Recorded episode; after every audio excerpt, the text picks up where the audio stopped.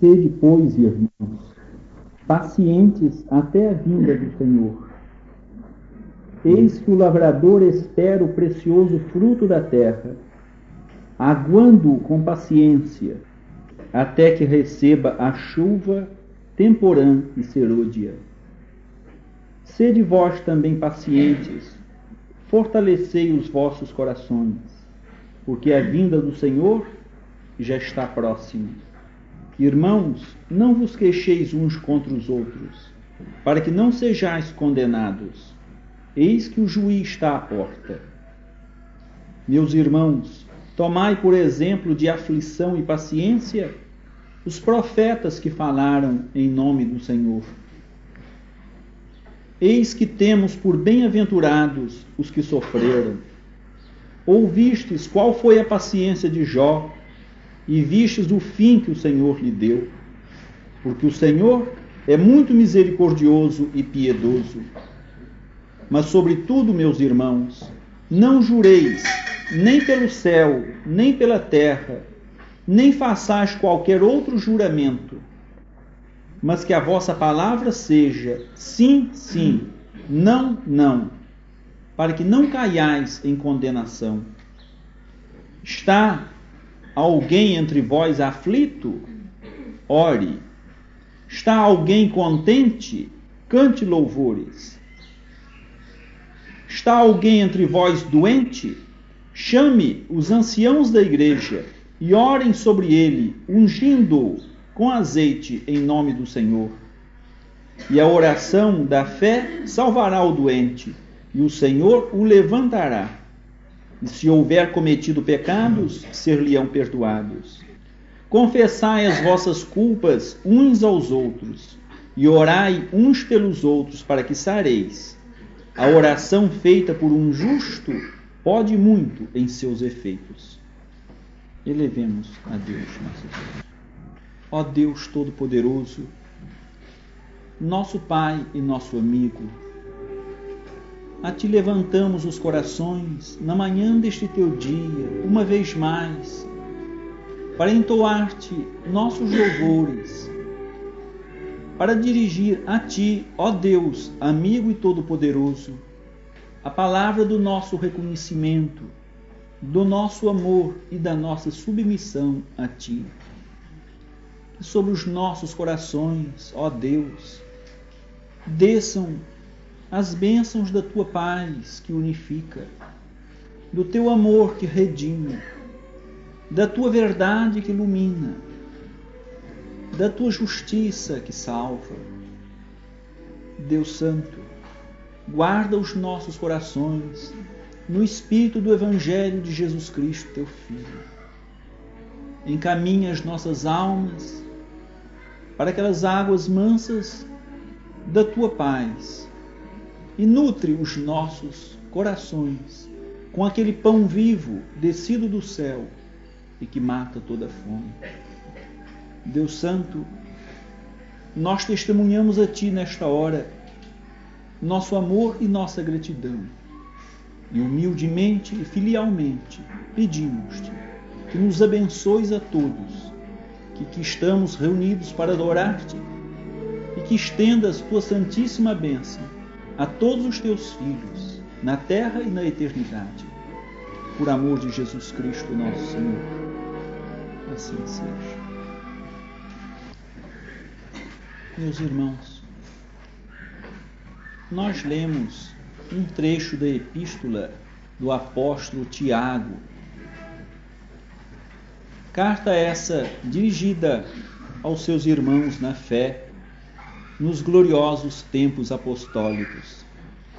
Desse trecho, escolhemos para nossa meditação desta manhã esta palavra do apóstolo. A oração feita por um justo pode muito em seus efeitos. A oração tem um poder até hoje desconhecido da quase totalidade das criaturas. Muitos têm imaginado que a oração é apenas um ato devocional, uma parte integrante do culto cristão, ou um simples dever religioso. Não enxergaram os orantes, aqueles que usam o sagrado instrumento da oração, não enxergaram que na oração há um mecanismo tão científico quanto o mecanismo da eletricidade, ou da televisão, ou do telégrafo sem fio. Há fórmulas e há leis nos fenômenos religiosos que escapam à maioria das criaturas. Muitas vezes a pessoa ora, mas desconhece os mistérios, as leis que regem a oração, as fórmulas perfeitas que devem fazê-la funcionar a fim de torná-la eficiente nos seus sagrados objetivos. Conhecem tanto das leis que regem a oração, quanto o homem comum conhece o processo de quimificação ou de quilificação, o processo de digestão dos alimentos no estômago. Todos se alimentam. Mas quantos entendem o que se passa com o bolo alimentar depois que ele é deglutido? Assim também todos ou muitos podem orar, mas não entendem as leis da oração. Não compreendem, e este é o grande mal e a grande infelicidade dos que oram.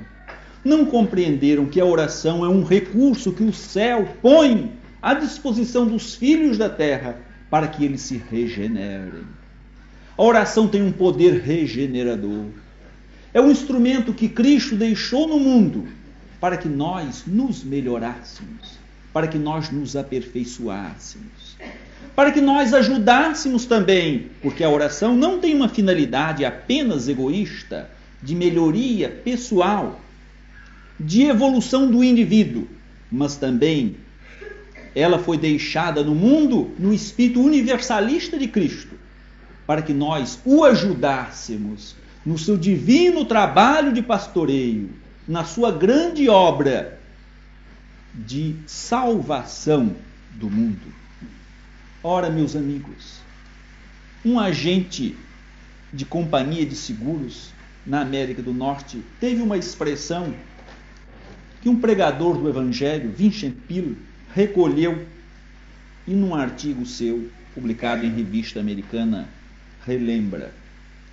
Diz ele: que quase todas as pessoas neste mundo mais não fazem que aperfeiçoar os seus defeitos durante a vida inteira.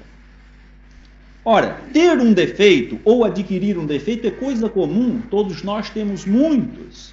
E adquirimos, às vezes, novos ainda, aumentando assim a carga de nossas deficiências e de nossas frustrações na vida espiritual. Mas o grande mal não é ter defeito, que todos têm, é não saber que o objetivo da vida é eliminá-los e que a oração é um instrumento que Deus põe à nossa disposição para isso. É um mecanismo que visa justamente o aperfeiçoamento da alma, o burilamento do espírito, a ascese do coração humano para as regiões divinas da perfeição. Essa pessoa, então, com o seu defeito, que cultiva, que vai aperfeiçoando. Esta é a ironia do agente de seguros. Vai aperfeiçoando o seu defeito, cuidando dele com carinho. Ele se torna uma segunda natureza, um hábito. E depois a pessoa diz: não, isso é da minha natureza. Eu sou assim. Não posso ser de outra maneira. É impossível acabar com este defeito. É da mesma natureza. Ou então, expressões blasfemas, dizemos nós aqui. Deus me fez assim. Deus já me fez assim, atribuindo a Deus a paternidade de nossos próprios defeitos. Cada um como Deus o fez, diz muita gente. Há um grande erro nós deveríamos fixar na mente esta ideia. Este defeito que eu tenho, esta fraqueza que eu possuo, esta imperfeição que me domina, pode e deve ser eliminada. Cristo é o grande mestre da transformação moral do mundo.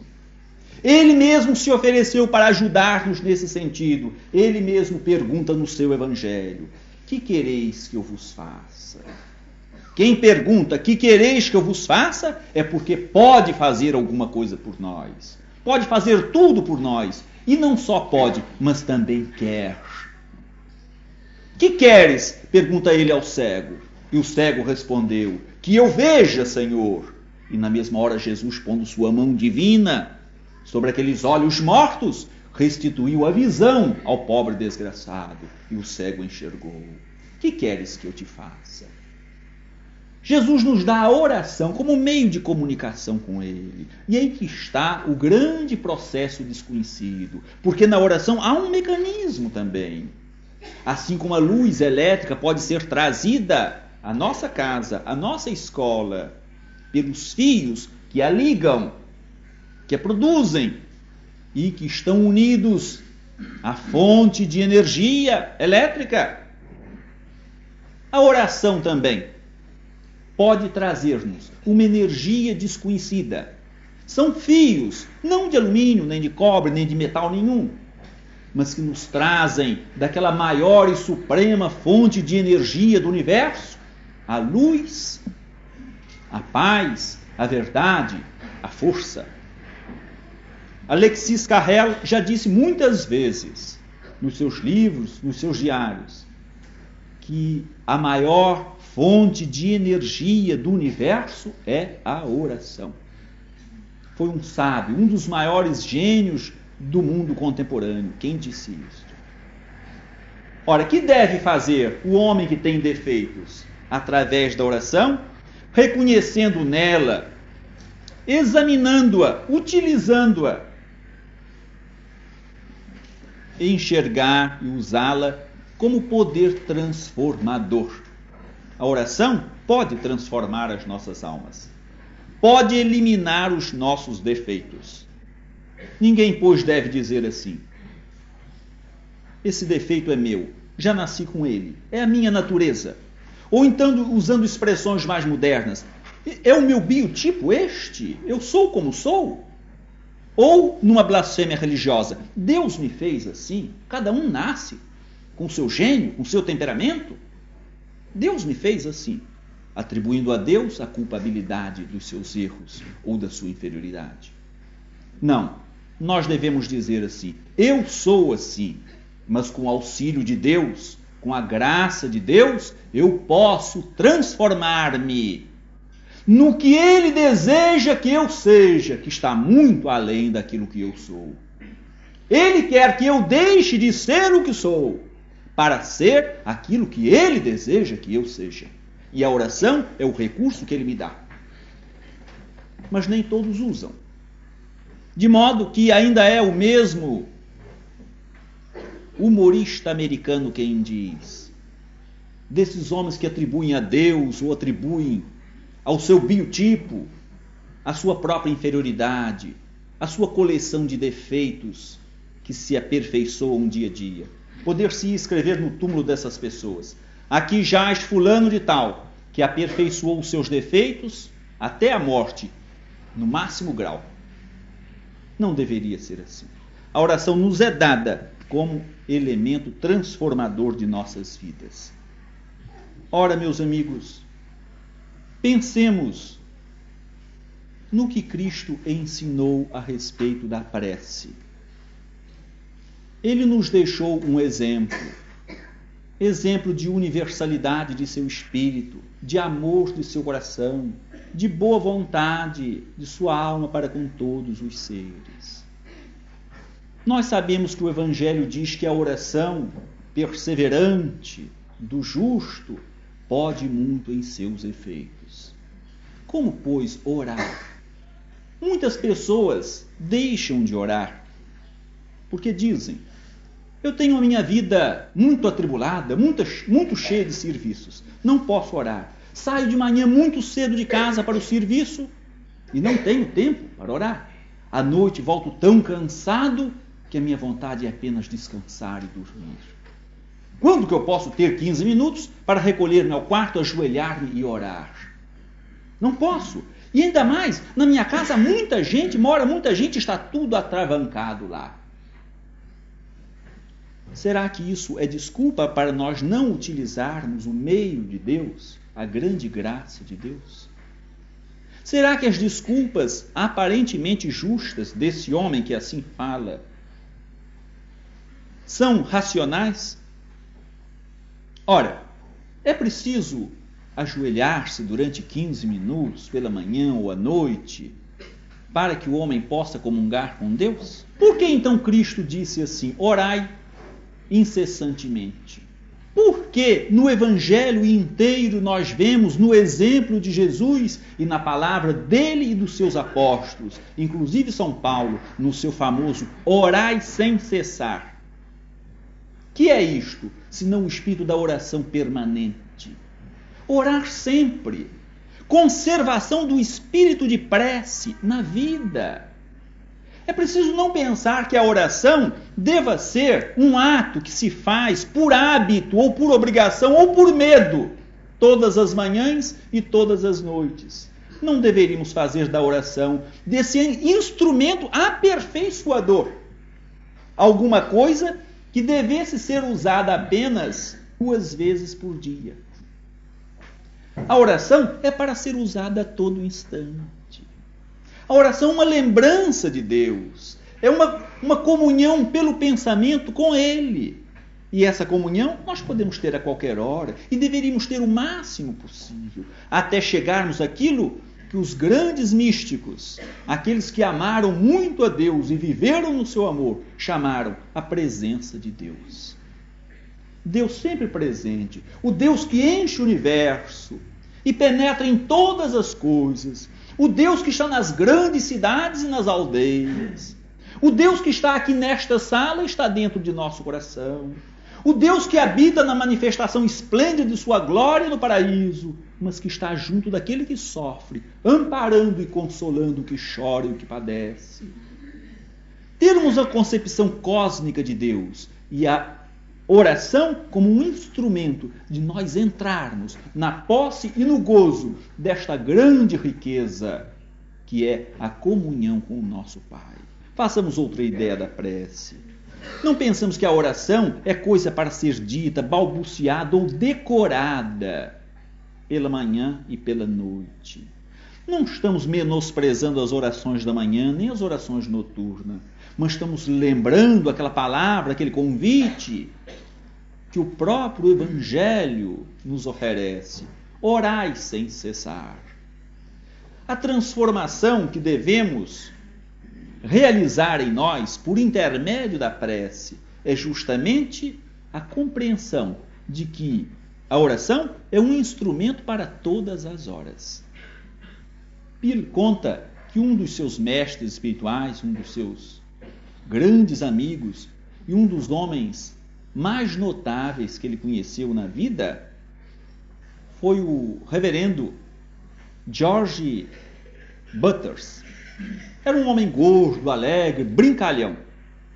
Todos gostariam de chamá-lo como os seus discípulos chamavam, Papai Butters, porque ele era bom, amigo de todos, muito alegre.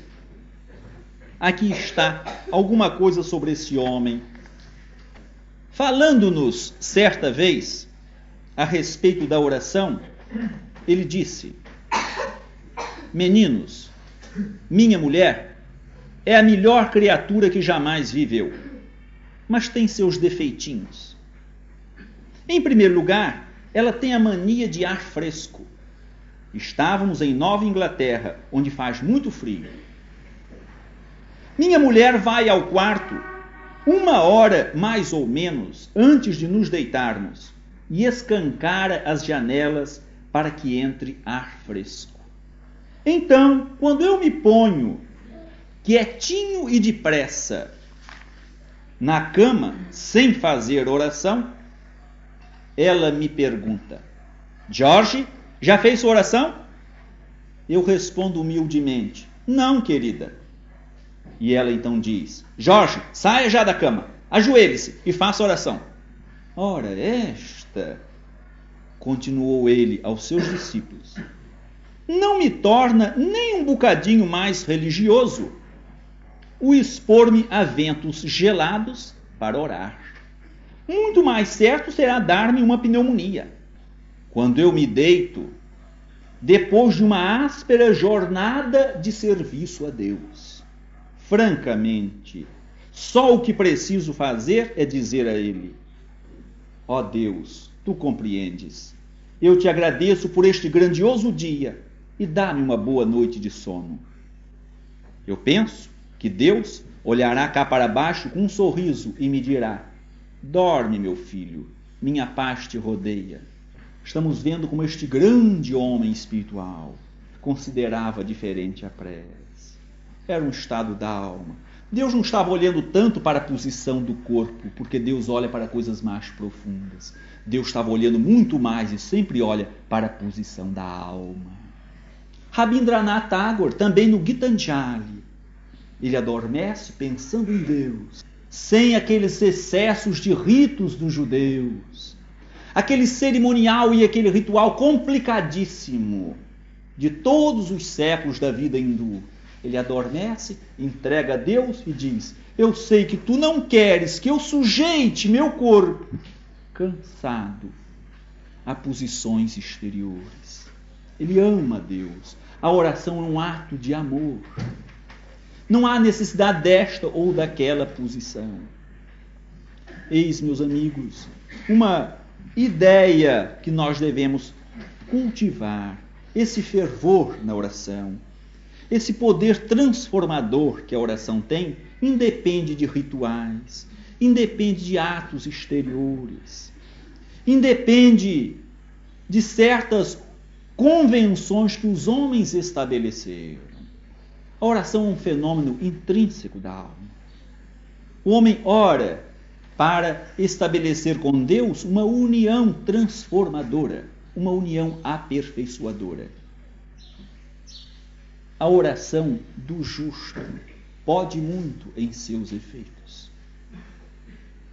Nós não temos tido, infelizmente, quando oramos, justamente porque não temos a concepção do fenômeno da oração, a ideia desse maquinismo superior, que é o entrelaçar de nossos pensamentos de filho com o pensamento supremo que dirige o universo, não temos a concepção de como o fenômeno se processa.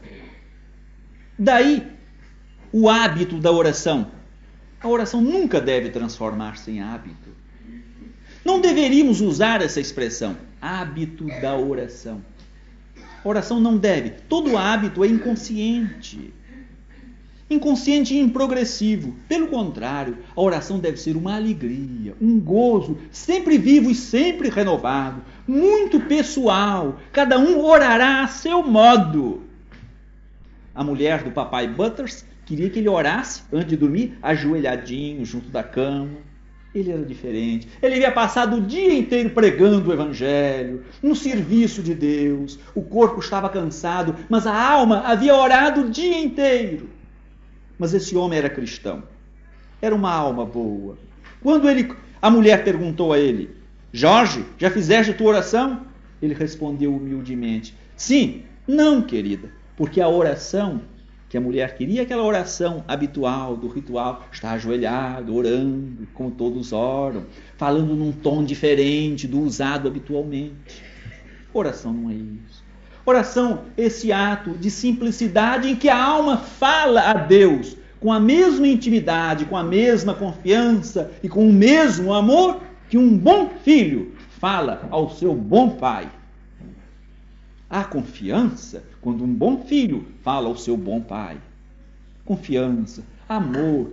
Não há necessidade, quando um filho fala ao seu pai, de ele mudar o tom de sua voz. Não há necessidade de ele temer coisa alguma. Não há necessidade de ele falar diante do pai ajoelhado ou mesto naquela posição. Há necessidade de ele falar com confiança, com amor. Quanto mais Deus, Deus vê nas profundezas de nossos corações. Ele sonda o nosso íntimo nós precisamos ver que o mecanismo da oração é o estabelecimento de relações entre a nossa fraqueza e o supremo poder que dirige o universo. Entre a nossa necessidade contínua e aquela grande fonte de suprimentos que está no coração de nosso Pai do céu. E então a confiança se estabelece. Nós oramos a Deus com simplicidade de palavras e de coração. A nossa prece não sai dos lábios, vem do coração. Deus já havia rejeitado essa oração labial, essa oração protocolar, essa oração sujeita a formalismos e rituais. Pela boca dos profetas de Israel, Deus disse aos homens, aos homens de todos os tempos e todas as nações: Este povo honra-me com os lábios, mas seu coração está longe de mim. Deus quer que nós oremos não com os lábios, mas com o coração. Não há, pois, necessidade de muitas palavras. Cristo disse: Não penseis que pelo muito falar sereis ouvidos. Nem ele estabeleceu posições determinadas para os orantes. Vitor Hugo já havia afirmado que quando o homem sincero está orando, em qualquer posição que esteja o seu corpo, sua alma está sempre de joelhos. E é verdade isto. A alma do homem que ora a Deus com sinceridade é um abrir do coração, com aquela simplicidade de espírito, com aquela candura de criança com que Teresinha de Lisieux orava a seu pai, ao seu pai do céu. Eu não sei orar senão assim, falando como uma filhinha ao pai do céu. Não entendo as coisas complicadas dos teólogos, dizia ela na sua encantadora simplicidade. Oro apenas, sem formulários, sem livros de orações, sem ritual. Abro meu coração a Ele e digo o que sinto, o que penso. Eis tudo. Assim orava a alma cândida da pequenina Teresa de Lisieux, da grande pequenina Teresa, da grande Teresinha. Ela orava com amor filial, e ela restabeleceu para o mundo moderno aquele mesmo espírito de candura de infância espiritual, como ela chamou o seu método de oração, infância espiritual, ao seu método de aperfeiçoamento da alma, que não é outro senão aquele ensinado no Evangelho. Se não vos converterdes e não vos fizerdes pequeninos como uma criança, de modo algum entrareis no reino de Deus. O fervor está nisso, em nós sabermos quando abrimos o coração, que estamos abrindo o coração a uma fonte de amor. A oração, repetimos Alexis Carrel, é a maior fonte de energia que existe no universo. Maior que energia elétrica, maior que energia atômica. Um dia a ciência há de descobrir isso. Os sábios já estão descobrindo quando, como aconteceu há pouco tempo com um grande cirurgião americano, cirurgião de cérebros, o mais eminente e mais famoso da América do Norte. Ele se viu diante de um caso complicado e teve que operar o cérebro de um homem, de um homem que tinha complicadas enfermidades mentais. Era um caso de cirurgia. Mas ele viu, e não era dado à oração, não era um homem religioso propriamente, acreditava em Deus, mas cuidava quase que somente da ciência. E depois de realizar a operação, sentindo que apesar de toda a sua perícia, toda a sua capacidade, poderia o doente, o paciente, morrer, ele entrou no seu quarto. E, sem saber como e porquê, como ele confessa, ele sentiu que seu coração estava vibrando diferentemente, seus joelhos caíram por terra e ajoelhado ali, diante da janela aberta, olhando o céu, ele pediu a Deus assim: Senhor, eu já fiz o que pude. Sou conhecido como homem que tem perícia nas operações que faz. Mas, meu Deus, eu sei que o que eu fiz é muito pouco para salvar aquele doente. Ó oh, Deus, põe tua mão sobre ele. É o que eu te peço estava tão cansado pela preocupação que a operação lhe trouxera dificílima, que ele se deitou na cama e dormiu. Horas depois, a enfermeira, que também o ajudara no serviço, vem dizer-lhe: Doutor, o doente passou muito mal depois da operação, mas agora, de algumas horas para cá, ele está passando admiravelmente bem. O grande cirurgião sabe que foi Deus, conforme ele pediu e confessa, foi Deus que pôs sua mão poderosa sobre o seu pobre paciente e o curou. Um dia os homens compreenderão como é bom orar assim, abrir o coração ao Pai cheio de poder e orar com confiança, sabendo que tudo aquilo que for justo e bom que nós pedirmos, Deus nos atenderá. Sabendo que tudo aquilo que for santo e altruístico será ouvido e respondido por Deus. Existe em Nova York, e é bom lembrar tudo isto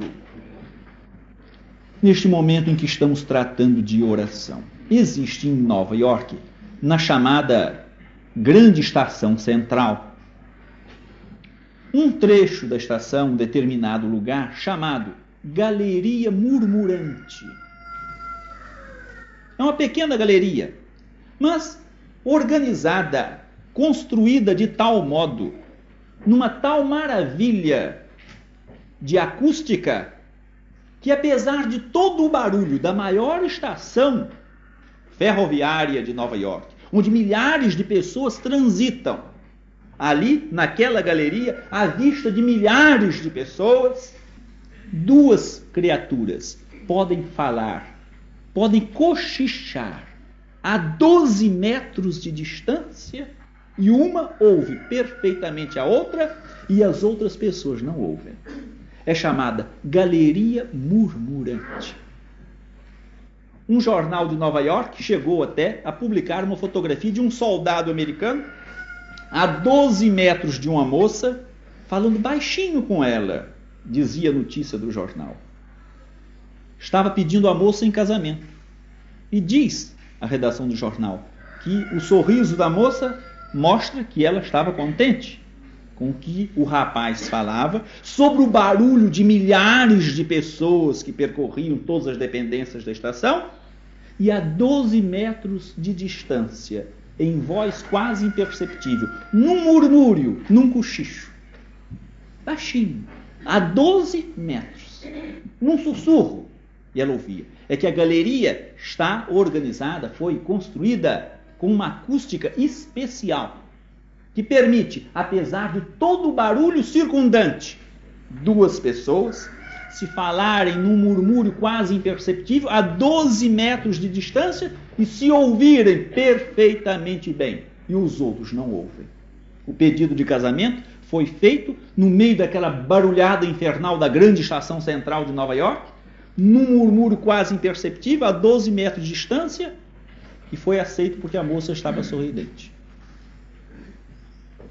A oração, diz Pilo, é a galeria murmurante mais perfeita do mundo. Também nós podemos falar baixinho com Deus, bem baixinho, ninguém ouve, sobre esse grande barulho, essa grande confusão do mundo, sobre o choque das paixões, sobre a gritaria infernal dos ódios e das perseguições, sobre a maldade, os gritos, os clamores dos homens e das coisas. Nós nos recolhemos à divina galeria murmurante da oração e falamos baixinho com Deus. Ele nos ouve. Não está a 12 metros de distância, porque está muito mais perto do que a 12 metros. Ninguém pense que Deus está muito longe, mais longe que o soldado e a moça de Nova York. Não, Deus está muito perto. E mesmo se estivesse longe, mesmo se ele habitasse somente na sua glória do céu, ele ouviria nossa conversa, ele ouviria nossas palavras, porque a oração é a galeria murmurante mais perfeita do universo. Podemos falar com ele em silêncio. Quando quiseres orar, entra no teu aposento e fechada a porta, ora teu pai em segredo. E teu pai que te ouve em segredo te recompensará. No silêncio do nosso quarto, nós podemos criar com uma acústica sublime, a acústica da nossa devoção e da nossa sinceridade, do nosso altruísmo e da nossa bondade. Podemos criar a nossa galeria murmurante para conversar com Deus no silêncio do nosso amor e da nossa fé. Porque a oração é a galeria murmurante mais perfeita do mundo. E aí nós seremos transformados, a sós com Deus, na galeria murmurante, onde baixinho, num quase silêncio, ou mesmo usando a chamada voz do silêncio, nós falaremos com Deus, obteremos a divina resposta às nossas súplicas. A sagrada resposta aos nossos anseios mais íntimos e escondidos. O anseio de servi-lo, o anseio de amá-lo de todo o coração, o anseio de ser dele, completamente dele, inteiramente dele. Sentir que nós pertencemos a ele. Tudo isso a alma humana pode sentir na galeria murmurante da oração, no silêncio do aposento fechado, na intimidade com o Pai, com a confiança de um filho, a sós com ele. Meus amigos, a oração é esse processo transformador. Feito assim, com sinceridade, com fervor, com certeza de que esse mecanismo admirável funciona por amor de nosso Pai, nós obteremos o resultado certo. O resultado certo é aquilo que Jesus se ofereceu para nos dar. Que quereis que eu vos faça? Ele pode curar-nos ainda hoje? Ele é o divino médico que nos cura, que nos ajuda, que nos aperfeiçoa. Nós podemos obter muito. Certa vez, um homem dirigiu-se a um pregador do Evangelho após uma pregação e disse aquilo que ainda está aqui nessa página de Pilo. Eu não compreendo coisa alguma da vida.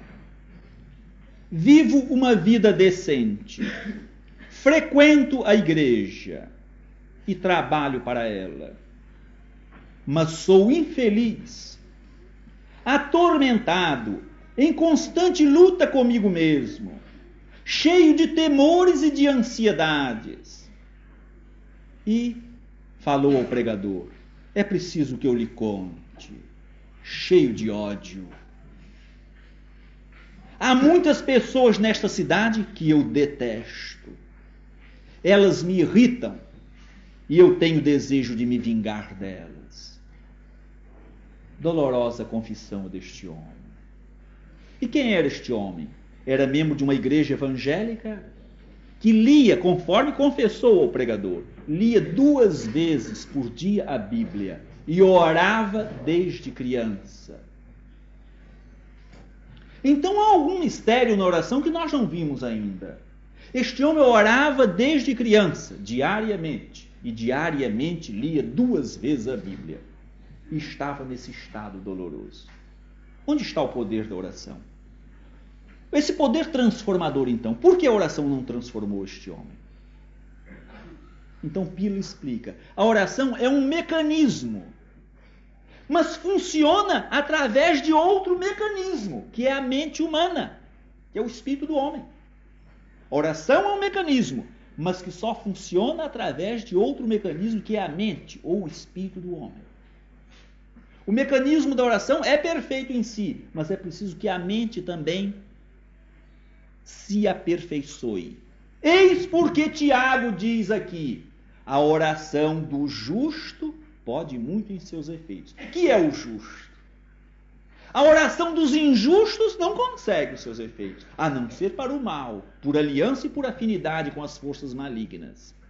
Mas a oração do justo pode muito. Que venha a ser o justo. Será o homem bom? Será o homem perfeito? Não. O justo é o homem bom ou o homem que quer ser bom. Mas podemos dizer também com Pilo: é o homem que quer acertar. É o homem que quer andar direito, é o homem que pensa direito, que pensa retamente, quer pensar sempre retamente. Eis o justo e a oração desse justo, do homem que quer andar direito e pensar retamente. Esta oração pode muito, porque o mecanismo da oração, agindo através do mecanismo da mente, do espírito, da alma humana, justa, funcionando bem, pode então realizar muitas coisas. Eis porque os santos tinham poder nas suas preces. Eis porque as almas boas, as almas simples, as almas humildes de toda parte, de todo mundo, podem conseguir tantas bênçãos divinas quando oram a Deus. Porque é um mecanismo perfeito da oração, agindo através de outro mecanismo perfeito na sua sinceridade, perfeito no seu desenvolver de atividades, que é a mente humana. O que foi que aconteceu então com este homem, com este banqueiro que frequentava a igreja há muitos anos, trabalhava, dava dinheiro para as obras sociais da igreja, ajudava muito, lia a Bíblia duas vezes por dia e orava sempre. O que foi que aconteceu com ele? O trem estava atrasado e o pregador iria viajar nessa noite. O homem foi com ele até a estação e lá ficou, por causa do atraso do trem, conversando com o pregador. Sabe, meu amigo, disse-lhe o pregador, não o conheço muito bem, mas parece-me que a sua cabeça está em tumulto e em desordem. O senhor tem razão, respondeu o banqueiro. Que bom seria, continuou o pregador, se pudéssemos ir àquele banco ali e eu, tirando uma faca, como os índios faziam antigamente, cortasse o alto de sua cabeça. Então poderia pegar uma colher e raspar para fora todas essas ideias incômodas. Poderíamos arranjar um daqueles objetos que os dentistas usam para soprar o ar e fazê-lo funcionar em sua cabeça, até que sua cabeça ficasse bem limpinha. Lembrei-me então, diz ele, do versículo da Bíblia que nos lembra que, mesmo que toquemos para fora os demônios, eles podem voltar.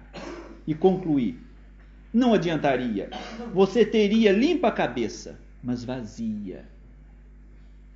Limpa, mas vazia. O processo não é limpar apenas a cabeça, limpar a mente dos pensamentos maldosos, de ódio, destruidores, inferiores. Disse ele: Sim, tudo poderia voltar novamente. Concordei que isso era verdade. Disse então: Já descobri. Limparíamos bem sua cabeça e então eu tomaria um evangelho e pegaria dele alguns textos. E luzia colocando em sua cabeça até ficar apinhadinha Poria então a tampa e a fecharia bem. E ali deixaríamos os textos evangélicos para que exercessem sua influência curativa. O velho banqueiro riu e disse: Pena que não possamos fazer isso, não é? Pensei: Por que não? E disse a ele: Podemos. É possível fazer isso? Cortar o tampo da cabeça de um homem? Limpar tudo com uma colher, todas as ideias ruins, os sentimentos inferiores, jogar textos evangélicos ali dentro, fechar de novo a cabeça para ele melhorar a alma? É possível isto. Como? perguntou ele admirado. E o pregador respondeu: Você tem boca para recitá-los. Os versículos evangélicos. Tem boca para recitá-los. Tem ouvidos para ouvi-los. E tem olhos para vê-los. Aí estão três portas para o seu cérebro. Aconselho a ir para casa, tomar um novo testamento, sublinhar em vermelho todos os trechos que lhe pareçam úteis e então decorá-los. Repita-os dia após dia. Combata seus pensamentos destrutivos com pensamentos sadios. Ao sentir o despontar de um ódio, Procure imediatamente aquelas palavras de amor e recite-as todas, todas essas passagens de bondade evangélica. Delinei um programa para ele, conta. O homem, o banqueiro, pôs em prática tudo. Diz ele que lhe custou muito vencer aqueles pensamentos que vinham, mas continuou firme, lendo o Evangelho à porta dos olhos, para fazer com que os versículos entrassem na sua mente, através dos olhos. Ouvia as pregações, e procurava repetir sempre, usando esse trabalho de autossugestão consciente que tantos ocultistas usam com muita eficiência. repetia sempre aquilo. Quando vinha um pensamento inferior, ele lembrava uma passagem bondosa do Evangelho, uma passagem que lembra o amor de Cristo. Quando vinha um pensamento de raiva, ele lembrava uma passagem de amor. Quando vinha um pensamento de revolta, ele lembrava uma passagem de paciência. Quando vinha um pensamento de egoísmo, ele lembrava uma, uma passagem do grande altruísmo de Cristo. E foi lutando, lutando, e os demônios foram e não voltaram mais a oração assim compreendida, a união com Deus assim compreendida, melhorando esse mecanismo da mente, que é por onde a oração funciona, é o receptor. A oração liga a estação emissora, a fonte de energia que é Deus, mas nós precisamos purificar também a estação receptora, que é a nossa mente, que é o nosso espírito, que é o nosso cérebro. E o homem conseguiu aperfeiçoar a sua mente, vencendo, e depois teve essas palavras delas. A princípio foi uma grande luta, mas o poder de Deus não pode ser vencido por nenhum outro poder. E eu estou ganhando terreno aos poucos. Aos poucos. Foi vencendo as suas inclinações para odiar e prejudicar os outros. Foi vencendo aos poucos. Isto é, foi aperfeiçoando a sua mente, limpando a sua mente e colocando nela não pensamentos de ódio, de destruição, de maldade, mas pensamentos de bondade, pensamentos de amor, pensamentos de fraternidade, pensamentos de fé, pensamentos de confiança em Deus. É assim que a oração pode transformar a nossa vida. Muita gente não consegue melhorar-se com a oração, diz assim: Eu tenho orado muito, mas não melhoro. Mas é que está pondo em uso apenas um mecanismo, o mecanismo da oração. Mas a oração só funciona quando esse outro mecanismo, que é o da mente, está funcionando bem, igualmente. É preciso, portanto, cuidar da estação receptora, porque a estação emissora do poder e da energia de Deus funciona sempre bem. É preciso que a estação receptora aprenda também a funcionar igualmente bem.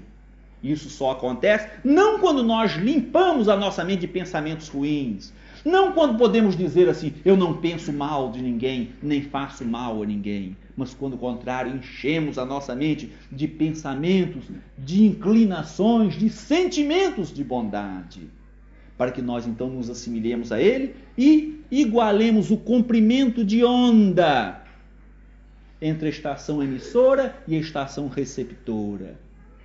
E possamos então ver que a nossa vida aos poucos vai sendo transformada de vida de maldade, de vida de erro, de vida de egoísmo, em vida de paz, em vida de fraternidade, em vida de altruísmo, em vida útil e eficiente para o serviço de Deus.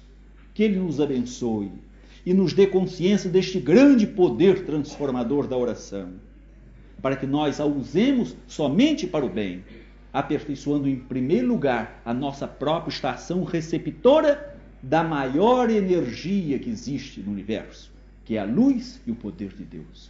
Que Ele nos abençoe. Elevemos a Deus